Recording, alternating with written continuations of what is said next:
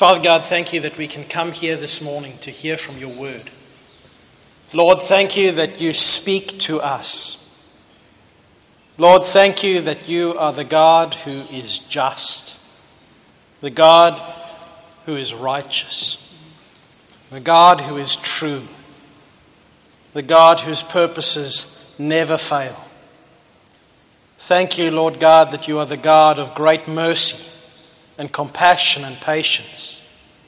Thank you, Lord, that you are the God who always keeps his promises.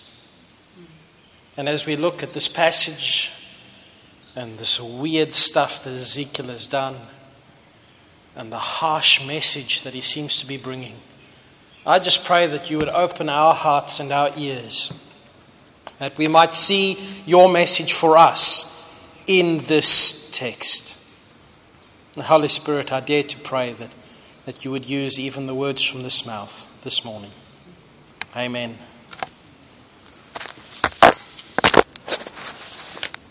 Ezekiel is a nutcase. Wouldn't you agree?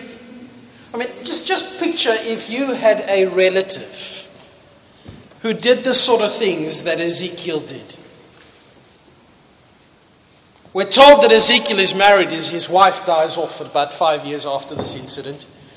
What on earth was his wife thinking as she saw her husband waste away in this drama against Jerusalem?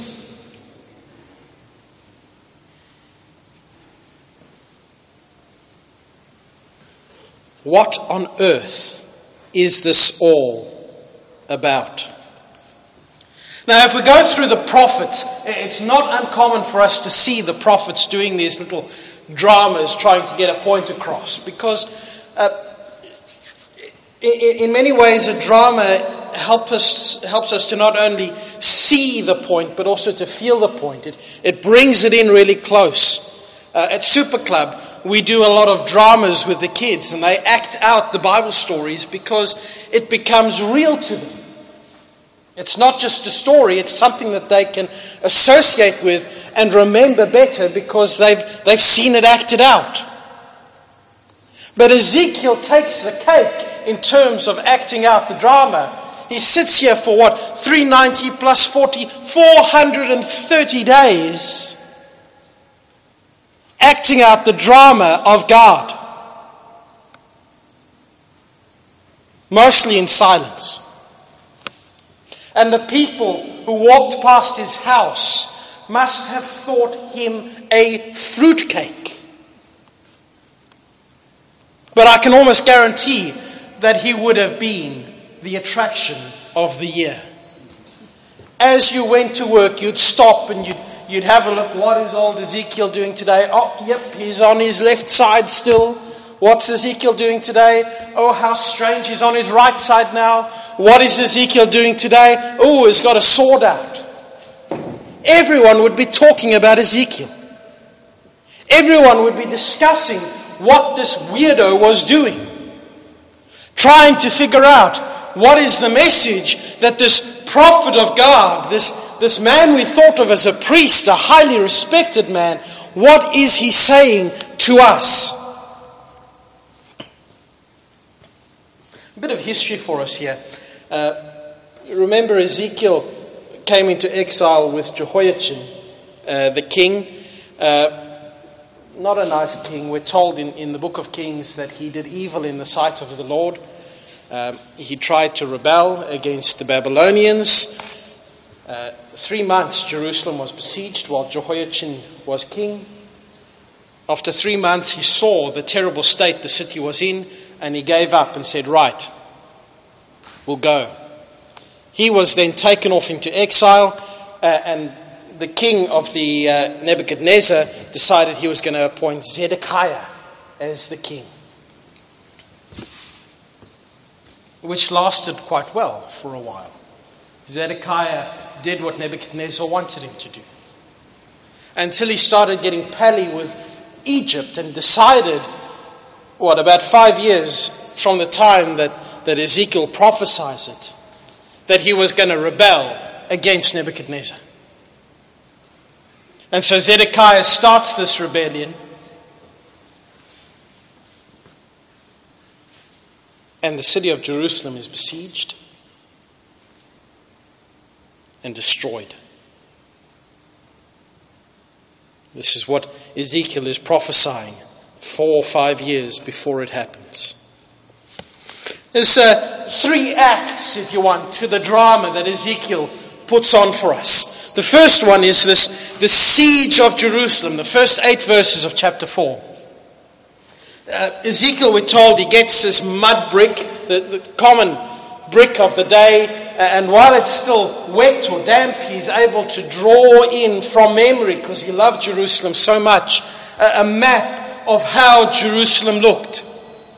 And he puts that down on the ground and he starts building a model of the city of Jerusalem being besieged. And can you imagine the people would have watched him doing this, going, Wow, wow, this is bad news, but, but surely he's going to show us now that God is going to defend Jerusalem. Because God loves Jerusalem. Surely God is going to wipe away these siege works. We'll come back tomorrow. You'll see Ezekiel will get rid of him. But instead, we're told that, that Ezekiel borrows from his poor wife the griddle pan, a thick metal plate,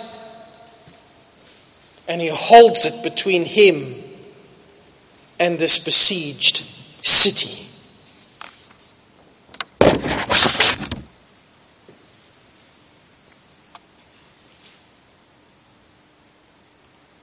And the people see Ezekiel is being God in the drama.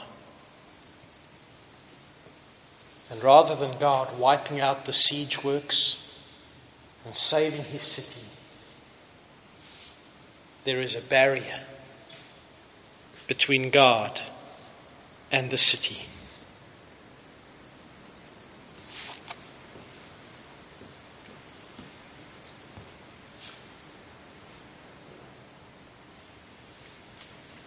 And Ezekiel does another bit of acting here to, to get the same point across. We're told that he lies down on his left side for 390 days. No longer is he playing the part of God, cutting himself off from Jerusalem. Here, Ezekiel is playing the part of the Israelite nation themselves. We're told that for 390 days he has to bear upon himself the sins of the people.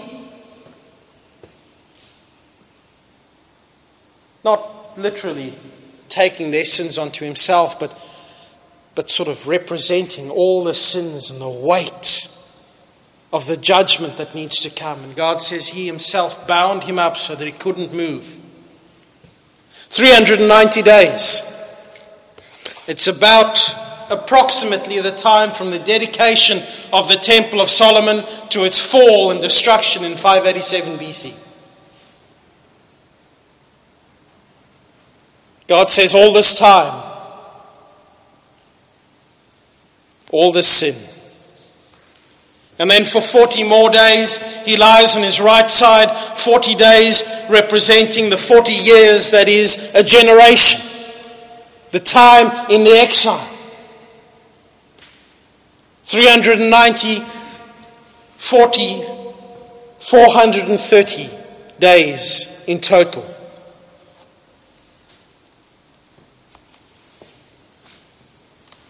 Sounds harsh, doesn't it? Well, I suppose there's a couple of things we should remember here. 390 days of rebellion, 390 years, symbolically, of rebellion against God. And God acts in judgment. Because God is just because God does not let sin stand forever.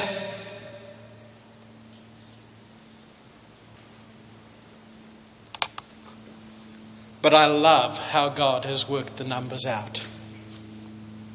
Because even in this judgment drama of Ezekiel, we see a sliver of hope. 430 years would have sprung to the minds of the people watching. This is about the same time that we suffered in Egypt before God rescued us. In other words, this drama that Ezekiel is putting on says, yes, there is sin. Yes, there has been rebellion against God. Yes, God has cut himself off from his people in his righteousness and, and his holiness. He refuses to, to be allied with this people who reject him.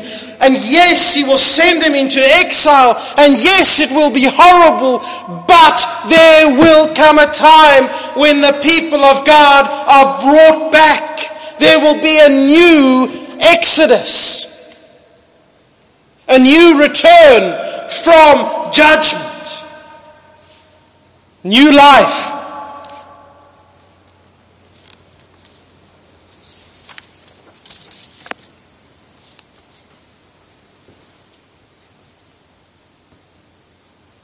I don't think we talk very often about how God takes sin very seriously. We're told in the Bible that, that we reap what we sow. If we live according to the Spirit, we, we reap life. If we live, live according to the flesh, we reap death.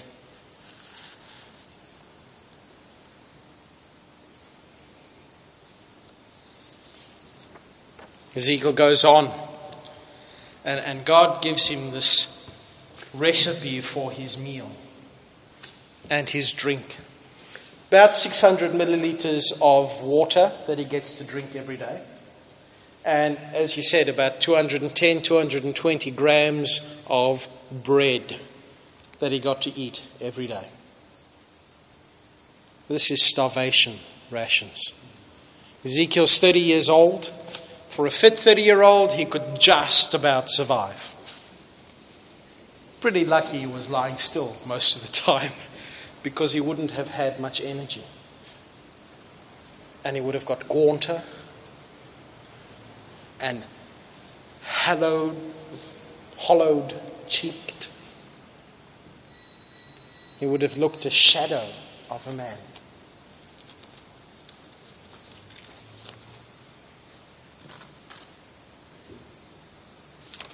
and his bread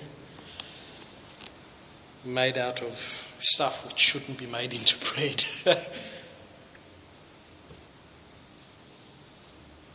After the first 20 days, must have tasted horrible.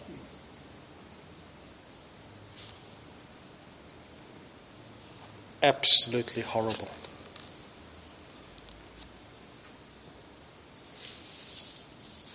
God's point, of course, there is that his people would suffer in this judgment against them, that Jerusalem would be in famine situations, and that when they left, they would live an unclean life.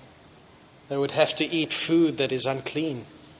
And it's a wonderful story there where, where God says to Ezekiel, My friend, go and grab yourself some human feces and cook your bread over it.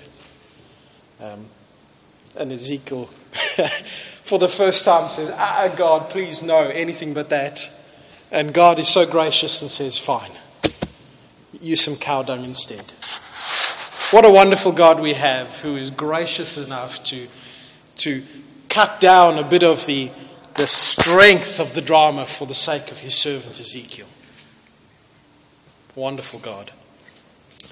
Then we see the final drama of Ezekiel chapter 5, verses 1 to 4. Ezekiel shaves his head and his beard.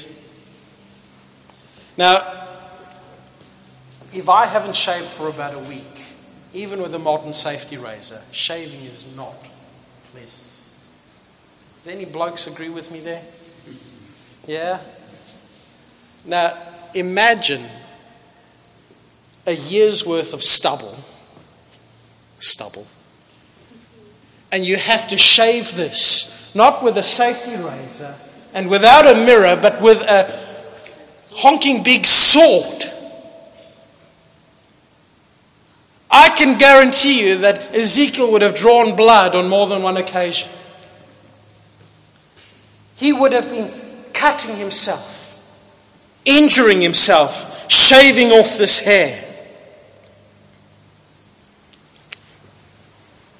But the pain wouldn't have been the most shocking thing because we've got to remember that Ezekiel was a priest.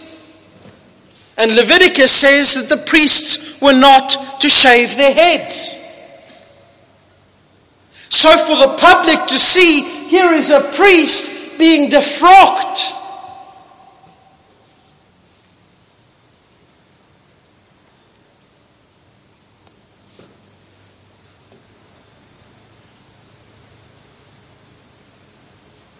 And Ezekiel borrows from his wife the kitchen scales and accurately measures out into three piles the hair that he has shaved. God's judgment is never arbitrary or random, but deliberate. First pile he takes and he puts it on the clay brick on which he has drawn the city of Jerusalem, against which he has built the siege works. And they burnt up. The second pile of, of hair he, he strews over the city and he slashes at it with a sword. Can you imagine a guy who has been living on starvation rations for 430 days? Trying to wield a sword and ah, ah, ah,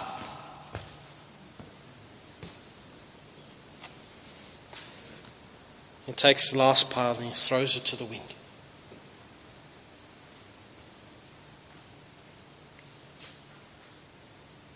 And all that's left is a tiny, tiny sample of hair that gets tucked into the fold of his cloak. And even some of that gets thrown out.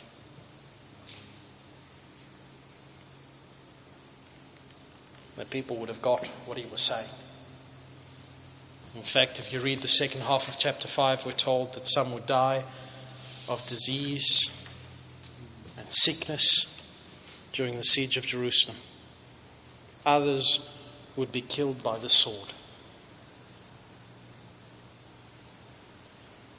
And the rest would be scattered to the far corners.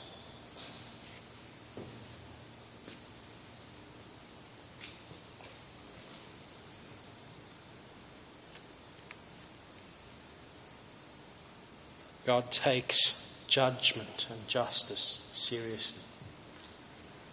But notice those few hairs which are kept back. You see, throughout these dramas, it's, it's just harshness and judgment and justice and, and God's righteousness being put into effect against those who rebel against Him.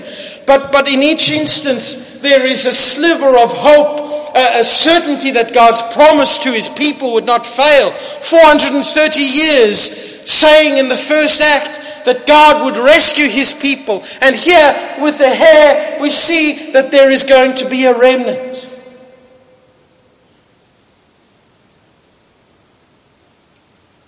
Because God was not going to get rid of his people completely, because God had promised on oath to himself that he would bless the whole world through the descendants of Abraham.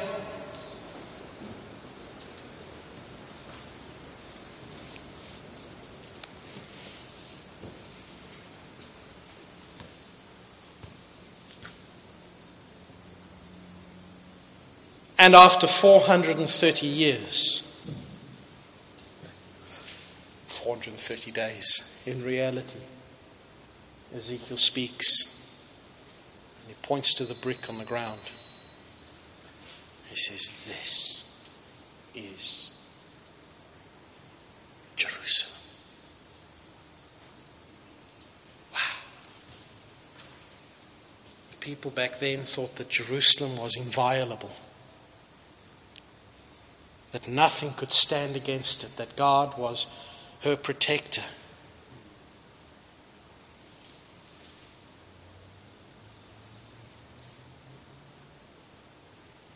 Even if they rejected him. You see, God had put Jerusalem at the center of the universe, not because it was a particularly beautiful city, not because it was a particularly wonderful place. It's actually on quite a small hill, Jerusalem. God says in chapter 5, verse 5 and 6, that He put Jerusalem at the center of the world because out of Jerusalem would come salvation for all the nations.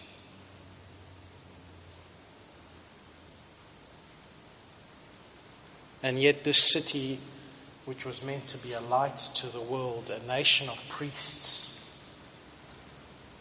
we're told in verse 6, became the darkest blot because they knew God. They knew of His righteousness and His holiness. They knew what they were to do to live in according to, to His statutes and His and his ways. And yet they chose to ignore God and to follow after other gods. God says, I will use this place as a light for the world, and instead they became a dark blot. far worse than their neighbours.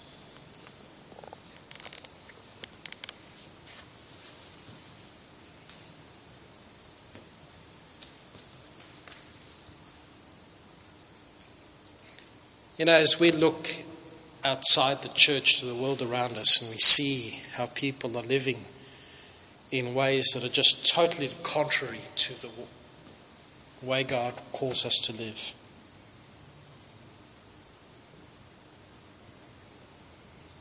What saddens me is when we look and we see those same lifestyles and sins happening in the church. Do you know that the, the rate of divorce in the church and outside the church is exactly the same? And that's just one example. And if, I, if Ezekiel 4 and 5 teach us anything, it's it's that in God's sight, the sins of those who know God, well, we are so much more responsible than those who do not. Because God has shown us the way to live justly and rightly.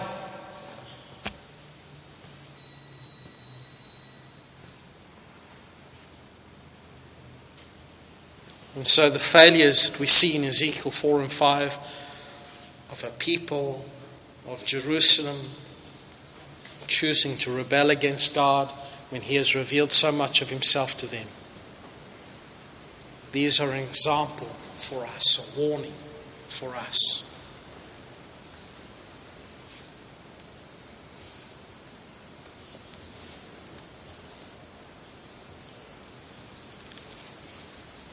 Ezekiel's dramas show us two things. They show the wrath of God and his seriousness against sin. But they also show us his love and his promise to keep to his promise. And this morning we've celebrated communion.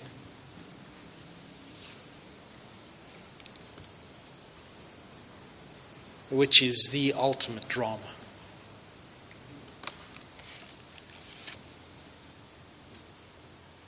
Ezekiel lay on his side for 430 days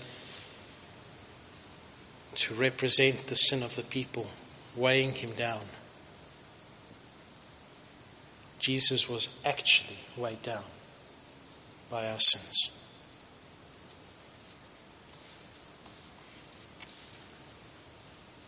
The judgment that fell on Jerusalem for rejecting her God was horrible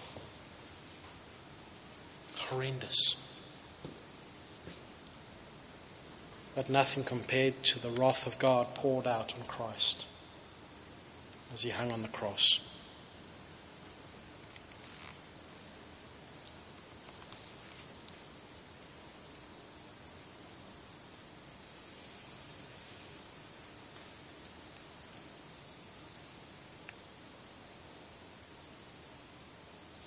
The cross is the ultimate drama showing the love of God and the wrath of God come together.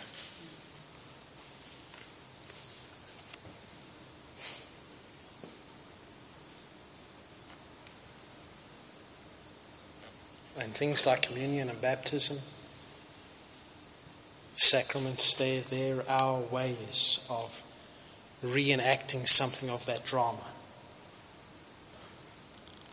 to remind us that He has called us to new life.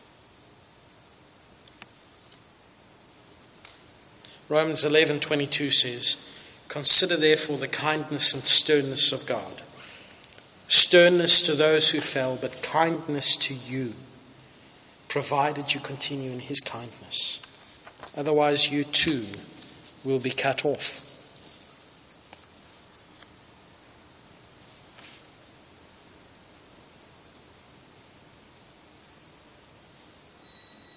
But remember his kindness.